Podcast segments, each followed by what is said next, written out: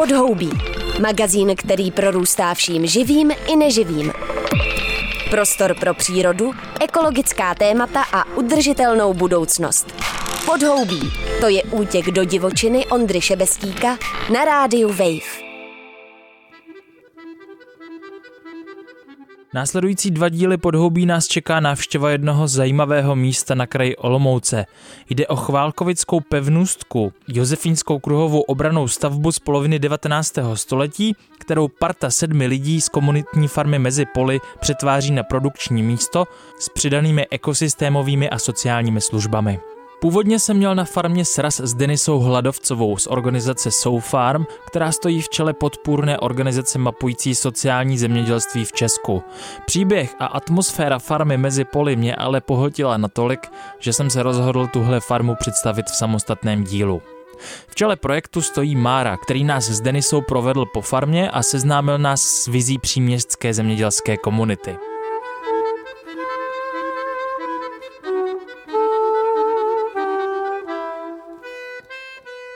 Úplně začátek celého projektu pěstitelského uh, bylo, že jsme si pronajali čtvrthektarový pozemek, na kterém jsme začali pěstovat zeleninu pod záštitou jiného projektu, který se jmenuje Ze zahrádky, kde jsem já pracoval jako zahradník, tam jsem se nějak učil know-how, půjčoval si stroje.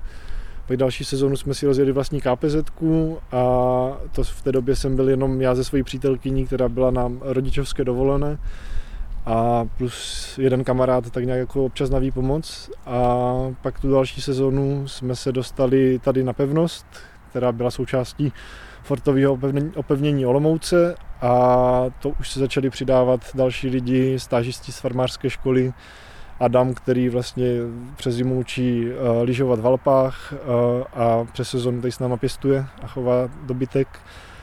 A teď nás tu je zhruba sedm, tak nějak nastálo. Někteří v kuchyni, někteří na poli, někteří u zvířat. Plus eh, hromada dobrovolníků a podporovatelů, co čas od času přiloží ruku k dílu. Proč chcete pracovat i třeba s lidmi se s nějakým nevýhodněním? Mm-hmm. No, tak v tom sociálním zemědělství mi přijde, že jednak jako to zemědělství takové eh, samo o sobě potřebuje, aby do něj vstoupilo víc lidí, aby tam bylo více rukou, které vykonávají tu práci a pak i ta krajina potřebuje, aby tam ty lidi byli a nějak se v ní pohybovali a pečovali o ní. A přijde mi, že to je taková win-win situace pro obě dvě strany, všechny zúčastněné.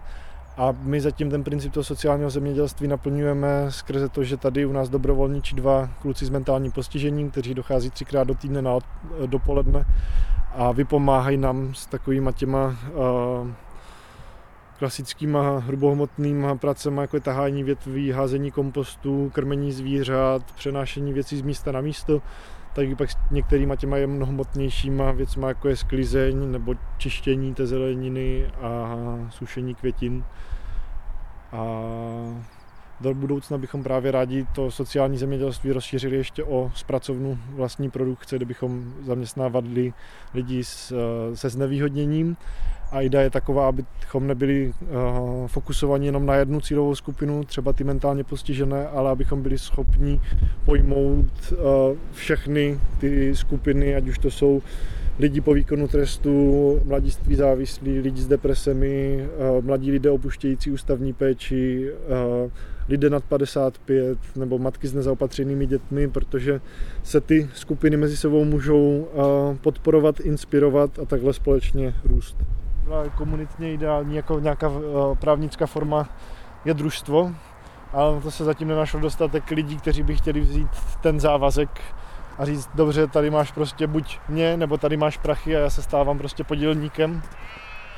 Ale myslím si, že to je jenom otázka času, než se jako ti správní tady na tohle eh, dostanou, nebo ti, co už tady jsou. Takže třeba uznají za že by se tady chtěli nějak dlouhodobě usadit a angažovat. A jak ty jsi vlastně k tomu dostal, k tomu zemědělství? Ale od malička jsem prej chtěl, nebo jsem k tomu nějak jako tíhnul a Uh, Strejda s bratrancem pracují v JZDčku a dělali si mě vždycky srandu, že budu, jestli tam chci pracovat, tak musím mít první utírat prdele prasatům. A já jsem fakt jako pak vzal ten kýbl prostě z toho houbou, až chtěl se mít. No a pak mě to nějak, na nějakou dobu opustilo v novém rodinného prostředí, uh, toho, že to je neperspektivní povolání, špatný peníze, špatný společenský postavení. Tak jsem se tak nějak jako hledal tak jsem se hledal na činoherní režii na jamu, A pak mi to nějak jako přestalo dávat smysl, ta kultura. A uh, po zkušenosti s 5 MEO DMT jsem si říkal, kam víc bych teďka šel, co víc bych teďka jako hledal, čeho bych víc dosahoval. A jediný, co mi napadlo, tak bylo zemědělství. No. A pak, když jsem s tím začal, tak jsem věděl, že to je prostě na celý život objevování a s každým dým tím rokem cítím, že toho víc nevím, než že bych toho víc věděl. A v celém tom kontextu vlastně té dnešní doby mi přijde, že to mě osobně dává velký smysl. Takže jsi si jako třeba i uklidnil tím, že si ten projekt rozjel a že, no, že tady máš ten prostor a ty lidi kolem toho. Jakože fakt cítím, že jsem v tom našel své poslání a že už není asi jako nic jiného, co bych v životě chtěl dělat. A i kdyby to tady mělo nějak jako zkrachovat a zničit mě osobnostně a finančně, tak bych stejně pak hledal místo, kde bych to mohl dělat jinde pod někým jiným třeba. A i když teď je to jako pro mě samotného dva úvazky full time, že fakt jako ráno začnu a končím v 9 večer, že úplně ten time management v tom megalomanství se nezvládl dobře, tak i přesto, když se mě někdo zeptá, jestli mě to baví, tak řeknu jo, baví mě to pořád. No tak je to tady jako krásné, je to jako nádherný místo, takže člověk dostane takovou jako odměnu už jenom za to pobývání tady, ne? Jo, jo, jo, jo. Hmm. tak jako na hrudi prostě hřeje, i když jsou fuck upy a některé věci ti ne, nevídou, tak prostě to jenom musíš přijmout jo. a vymyslet, jak to udělat příště znova a lépe. A, vel, no a velký feedback je taky ten kontakt s těma lidma, když ti právě jako říkají, že to je super to, co děláš a nějak se tě snaží podporovat i finančně, že si u tebe ty produkty koupí. Říká Mára. Co vlastně na farmě mezi poli za pomoci dvou lidí s handicapem a několika stážistů z farmářské školy pěstují? A jakým způsobem? Máme vysetou mrkev a řepu, porky, a tady už pak jsou brokolice, výhonkový brokolice, květáky, asi ve čtyřech barvách, zelí, kedlubny, kadeřávek. A pštros. A pštros. A ovce. Ale ty nejsou vyseté, ty se tady tak potlukujou. Teď, Teď jsme ve foliovníku. Kvůli kterému máme ty problémy s těmi památkáři. Tak tady jsme sázeli už někdy na konci února, no v, půlce, v druhé půlce února, s tím, že jsme tady týden předtím vysklízeli poslední saláty, které jsme tady měli přes zimu. Že má dvojitou stěnu, takže se tady ta teplota udrží trošku lépe. Přes, I tu přes tu zimu se tady, když svítí slunko, vyhřeje třeba na 20 stupňů a příští zimu tady plánujeme po okraji, jak máme ty sazenice, takže tam dáme síť a dáme tady slepice, aby to taky trošku přihřívali. Špenát a tam jsou ještě řetkvičky vzadu zatím. Plus sazenice. Rajčata, papriky, lilky a ještě tady přijde teďka celery a pak to bude přibývat i o ty další sazenice, že vlastně ty první tím, že nemáme vytápěný foliák, tak uh, zatím nakupujeme ale od příštího roku bych chtěl vytvořit nějaký zázemí, abychom si byli schopni eh, všechny ty sazenice dělat sami a nebo dotlačit ty zahradníky, od kterých je kupujeme, aby se certifikovali bio, aby tam nebyl tady tenhle ten clash trošku. A s tím, že loni to byla velká položka v nákladu, v nákladech ty sazenice, tak letos bychom to chtěli trošku zredukovat a už víc těch sazenic dělat pak i na to léto sami, protože tady to půjde už říká Mára. Kromě pěstování zeleniny v režimu ekologického zemědělství se mezi poli věnují i chovu ovcí, slepic a prasat. Zvířata na farmě ale nejsou primárně na produkci masa, jako spíš nezbytný logický článek pro uzavření cyklu energií a živin, které putují mezi rostlinami, zvířaty, atmosférou a půdou. Dostal kromě toho sociálního i k biodynamickému zemědělství, kde vlastně jako vytvoříš ten jako ucelený organismus, a v tom pro mě mají ty zvířata nezastupitelnou roli. Že vlastně nemám tady prasata uh, na to, abych je vykrmoval šrotem a kupoval si ty krmné směsi, ale vlastně pro mě to jsou takové čtyřnohy bioplinky, které zvládnou tím, že jsou monogastři, tak zvládnou tu kvalitu, kterou ty bys už třeba nejedla, uh, tak bez problémů a u nich asi nějakou dobu ještě nebudu, nebo ani neuvažuji o tom, že bych je certifikoval bio, protože by mi to neprošlo skrze to, že je krmíme pivovarským látem, které je konvenční. Teda zbytky z té zeleniny a ty brambory jsou jako dle zásad ekologického zemědělství. A pak ještě další jako významnou složku toho krmiva tak tvoří odpad z výrobny těstovin. Vlastně oni tam mají za 50 haléřů za kilo uh, to, co by vyvezli do bioplinky, tak mi to prostě vezme to pšeničná mouka, voda, někdy vajca teda. Prasata se tam v tom rochní jsou fakt jako spokojené. tak uh, za mě to v pohodě, ale za certifikační organizaci to v pohodě není. Takže prostě já tomu říkám, že to je veganské vepřové, protože to prase vlastně jako nezabírá tím svým krmivem místo na poli, ale zredukovává nějaký zbytky, kterými bychom prostě nevyužili v té bioplince, dle mého názoru, tak efektivně. Pak v rámci nějakého pastevního managementu tak se snažíme o regenerativní pastvu, že vlastně ty ovce máme v oplutkovém systému a posouváme je tak, aby ta půda ten porost nedegradoval. A pak za ně jdou slepice, který zase jako rozhrabou ten trus, vyhrabou ty červíky a spasou to, co třeba už ty ovce prostě nespasou a úplně jako ideálním systému by ještě před těma ovcema byly krávy, ale zatím na to nemáme tady tu kapacitu, kromě těch dvou bejků, který tady asi za ty dva měsíce prostě přijdou na ten výkrm, tak uh, trošku sobě jako pracuji s tím, jaký to bude, když tady budeme mít dva roky bejka, který bude vlastně jako maskot, nebo takový jakože miláček na vodítku chodit a pak prostě jednoho dne přijde, že tak jako dneska jako tvůj den nadešel ale už jsem u pár jako porážek hovězího byl a dokážu představit, že tady, tady s tím letím zvládnu. Vypráví Mára.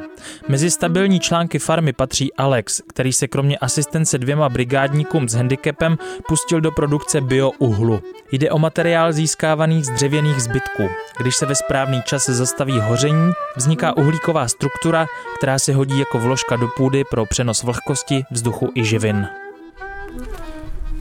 Takže tak je to ono. Jak se tomu říká vůbec tady tomu, tady ty věci? Jo, když to má správný tvar, tak je to kontika. Tady to je asi jenom pec na biouhel, protože není kulatá. Mm-hmm. Ideální tvar by byl vlastně jako kulatý. Jo. Kratší to těžší na výrobu. Jo. A, tady a kolem nás jsou prostě větve? Kolem nás jsou větve. Takže z ořezu jako, prostě... Z různý odpad, prostě to jsem tady jako Aha. si vyjazoval po okolí. No tady dole se udělá oheň a navrch přikládáš materiál, dolů ti padá uhlí. Až, jsi, až to je plný, tak se to trochu zalije konvou a pak se to přilopatí sem. Aha. A tady vlastně máme tady biouhel ještě trochu teplej. OK. A tenhle materiál se potom přidává, jo. nebo zaořeš se do půdy? A... Dá, dá se do půdy, je dobrý ho smíchat s kompostem nebo s hnojem, protože on je sám o sobě mm, prázdnej, on to potřebuje do sebe natáhnout všechny ty přijde jako všechny další látky a pak je v něm prostor pro život pro mikroorganismy, že má celkem velkou jako povrchovou plochu. Ideální ho je dát třeba ještě k prasatům, protože do sebe vlastně, jak všechno natahuje, tak tam pak tolik nesmrdí nebo tak a pak se to spolu s tím hnojem dá do půdy. Aby organismus farmy mohl skutečně fungovat, je potřeba kromě ideálů zajistit i odbyt produktů, což by se mohlo zdát na okraj krajského města jako jeden ze snazších úkolů. Jaké formy prodeje výpěstků mezi poli fungují nejlépe? Prostě máme nějakou kapacitu zhruba 100 až 150 podílníků a vždycky, když to jako vykopneme, tak si říkám, tak a teď to bude prostě do týdne plné.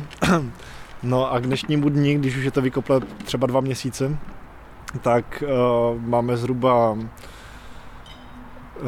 eh, 15 až 20 plných podílů obsazených, že to, tak nějak jako pomalu jde, někteří se vrací, někteří se vrátit nechcou, protože třeba ty podíly pro ně byly velké, ale proto jsme udělali velký podíl, půl podíl a ještě jednou za 14 dní. Uh, máme odběrové místo na farmě, ještě v Olomouci v centru, v tom letním kině plus Brno jsme letos přidali, protože v Brně byl taky jako zájem o, to, o, ty, o tu naši zeleninu. Tak to je jedna část.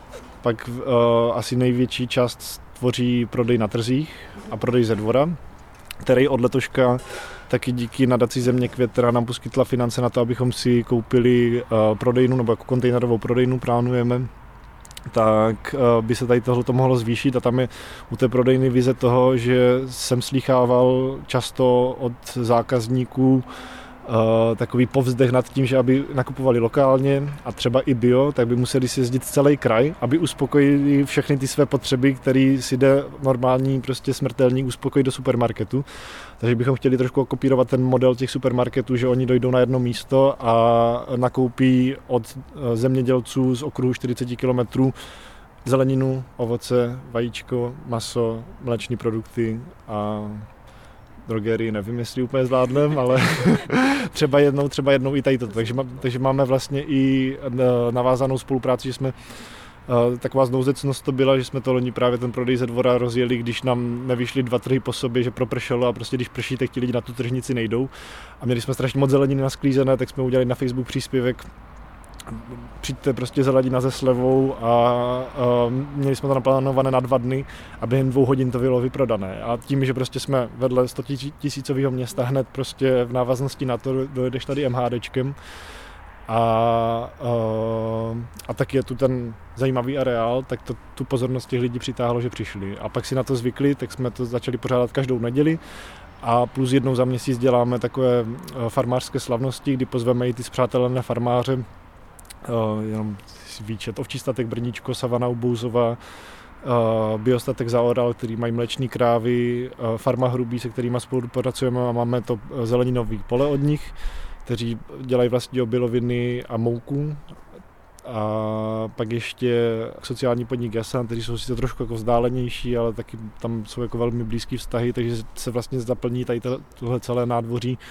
K tomu je nějaký program pro děcka, nějaký gastro a zvířata, krmení a prohlídka, exkurze po farmě, takže to ty lidi prostě přitáhne, když nemají co v neděli, tak sem přijdou.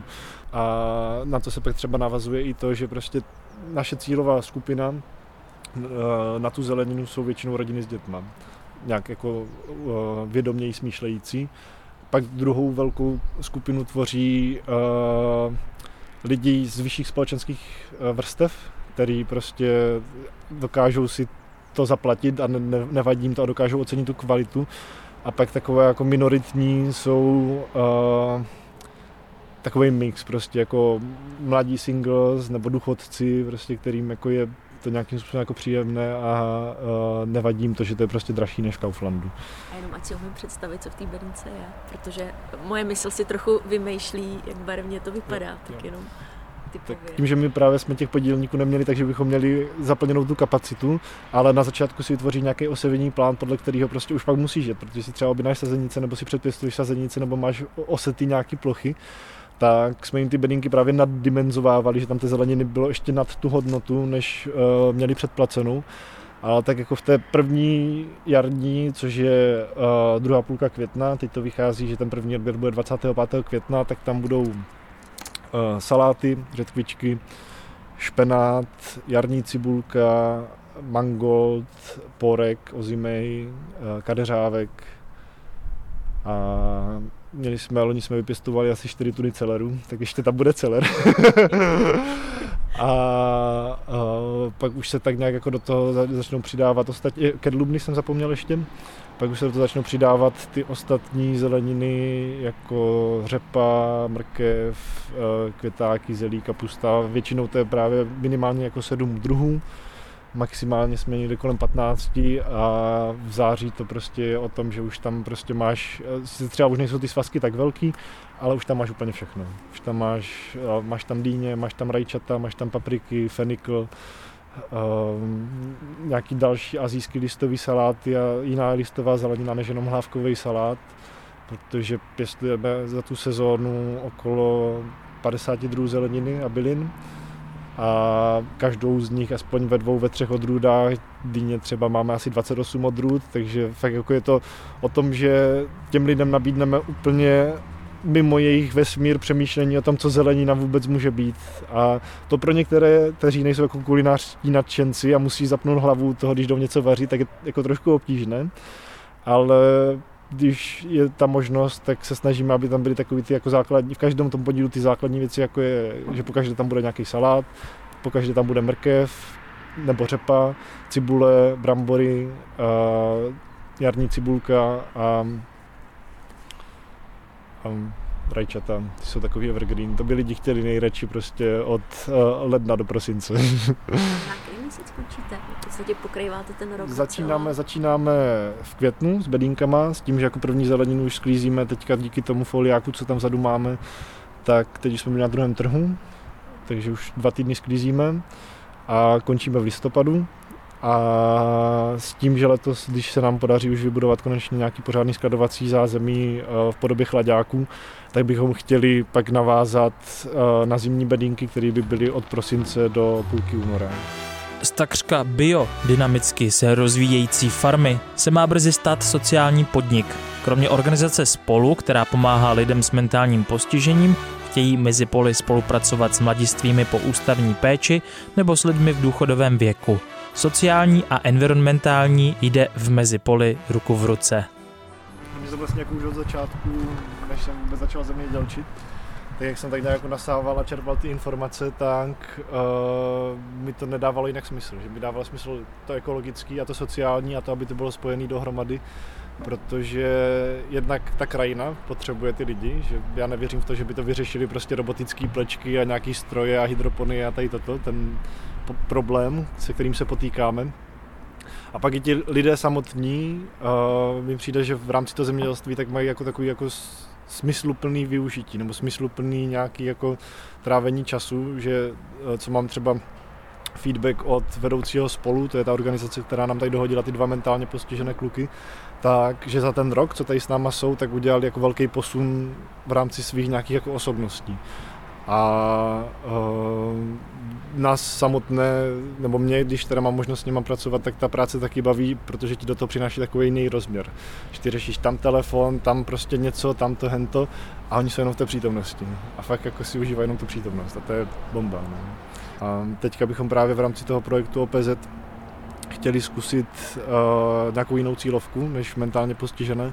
A hodně mi přijde právě jako ta zaj, zajímavá cílovka, se kterou pracuje Ferdinand, ti mladiství, kteří opouštějí ty, nějakou tu ústavní péči. A protože jako sami jsme tady takový mladý kolektiv, takže by tam mohlo jako dojít nějakému porozumění. A nějakou dobu ještě pro mě bylo hodně aktuální migranti a azylanti, vzhledem ke krizi na Ukrajině tak tady s touhleto myšlenkou si pořád pohráváme, ale ještě nejsme jako úplně rozhodlí, uh, jak to pro tenhle konkrétní projekt zacílit. Že vlastně jako vize je taková, aby ta skupina byla do budoucna co nejdiverzitnější a z nějakých jako dlouhodobých cílů bychom chtěli uh, vedle té podnikatelské činnosti vytvořit i uh, sociální službu, abychom byli jako registrovaní u kraje a mohli tady dělat ty pracovní rehabilitace pro uh, lidi s depresema, pro uh, lidi na těch 55 let, pro ty mladistvé, mladistvé závislé, je tady věznice, taky pro ty vězně nebo lidi opouštějící ty, ty věznice. A uh, loni tady byly takový hezký momenty, kdy nám chodili pomáhat, uh, teď doufám, že to nikoho neurazí, ale uh, takzvané biomatky, které vzali i své děti sebou a pak do toho přišli ti dva kluci, pak jsme tady měli ještě uh, pána v důchodě, co nám tady dělal udržbáře. A jak se všechny ty skupiny věkově, sociálně, mentálně nějakým způsobem potkávaly, tak mi přišlo, že se od sebe můžou navzájem inspirovat a učit. A to mi v tom dávalo jako velký smysl. Uzavírá Mára tahoun projektu komunitní farmy mezi poli, která unikátním způsobem přetváří bývalou pevnost na okraji Olomouce v obraný val města proti klimatické a dalším krizím. V příštím dílu si budeme povídat s Denisou Hladovcovou ze Soufarm víc dohloubky o sociálním zemědělství. Tak se těším a naslyšenou. Čau. Pod jehličím není pláž, ale podhoubí. Prostor pro ekologická témata a udržitelnost. Přihlas se k odběru podcastu na wave.cz lomeno podcasty a poslouchej podhoubí kdykoliv a kdekoliv.